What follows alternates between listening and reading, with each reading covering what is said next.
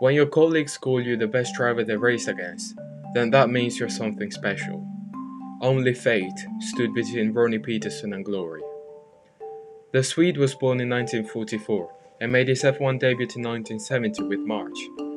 The first is a year of transition, and the team is not competitive. The following season, however, his talent emerged when he joined the factory team. He collected four second places in Monaco, Silverstone, Monza, and Canada, immediately finishing as, as vice world champion for 1971 behind Jackie Stewart. March, however, in all his history only won three races, and certainly was not the car to aim for the title, and Ronnie is only ninth the following year, with a podium to his credit. Peterson, however, stood out and captured the attention of Colin Chapman, signing for Lotus in 1973 alongside reigning champion Emerson Fittipaldi. Peterson is very fast, probably faster than future champion Jackie Stewart and Fittipaldi himself, so much so that during the season he scored 9 pole positions in 15 races.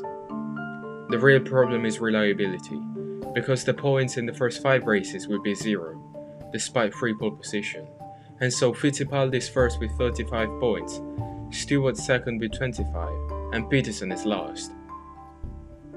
After these 5 races, however, Fittipaldi will no longer win, while Ronnie, despite 3 retirements due to mechanical problems, scores 7 podiums and wins 4 times. There will be no shortage of bad luck still.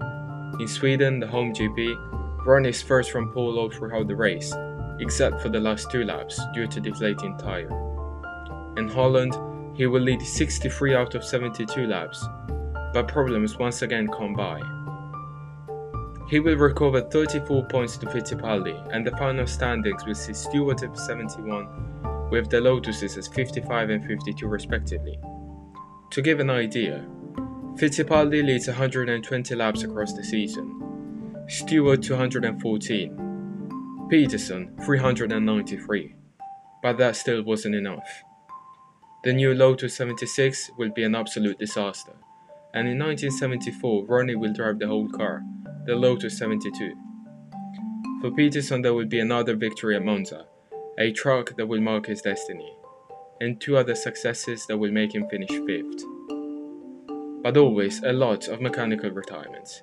Most people claim them to be impossible victories. But his old teammate, who passed to McLaren, will be world champion. See why fate keeps being a tough client.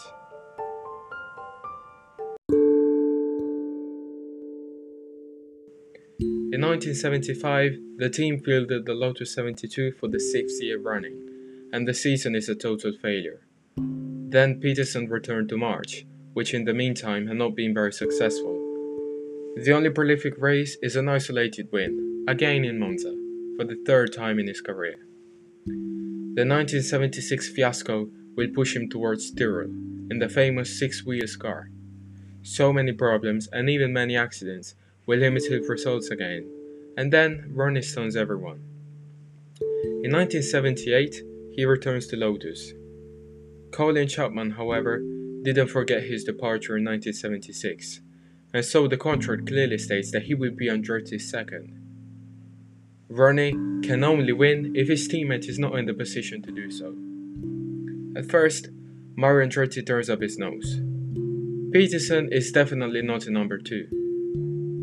Although Peterson was a strong friend of his, he was scared the Swede could get the title he worked so hard for off his hands. But F1 was very different from what it is today, and Peterson is a good character.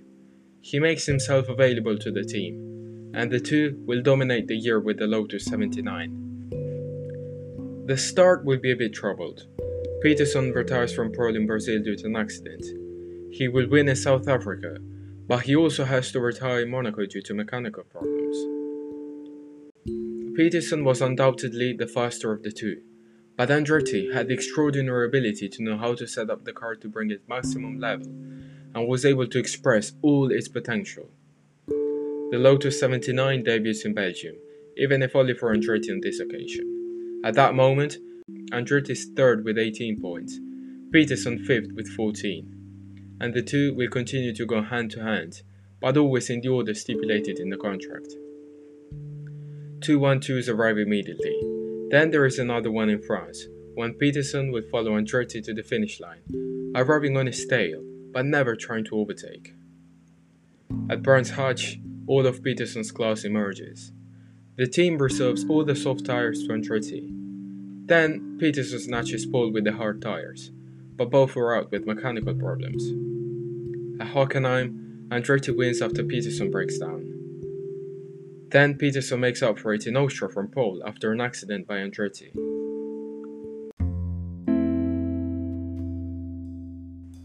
With four races to go, the gap between the two is only 9 points, virtually a victory.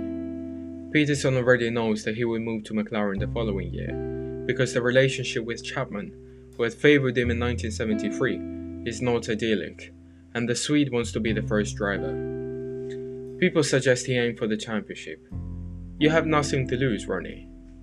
But he is a man of word, and he doesn't want to break the deal with the team, swearing loyalty to the end. Why should I forget about the agreement now? My eyes were open when I signed, and I gave my word. The race after, Peterson does so. Andretti is leading the race, but he's hugely struggling. Peterson then repeatedly came alongside his teammate before turn 1, but never tried to overtake.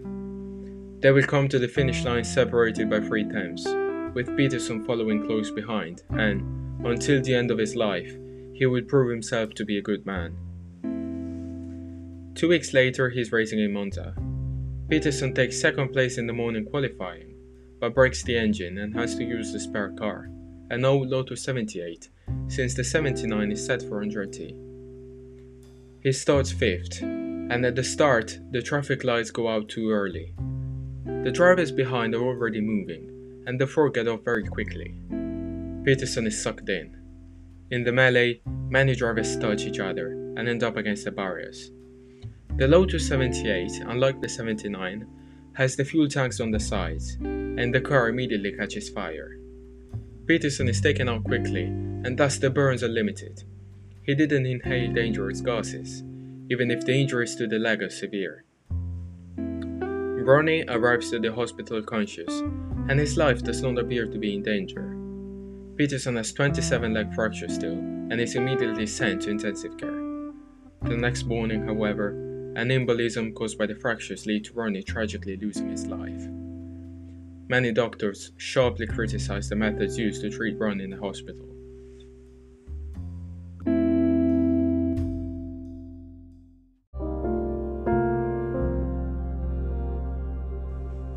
Colin Chapman would say of him that when it was low, it was surely the car's fault if Ronnie was driving. One capable of taking every car to the limit, perhaps too much. Lauda defines him as the strongest rider not to become champion. One who, with the same car, was able to get in front of world champions like Emerson Fittipaldi and Mario Andretti. Jackie Stewart revealed, When I was behind him, I would think, Not this time, Ronnie, you have overdone it but then he always seemed to get it back somehow. Spectacular style, the kind that, when you see them pass by, make worth all the full price of admission. A champion who never was. But sometimes, you don't need a title to be remembered as one of the greatest drivers in your sport.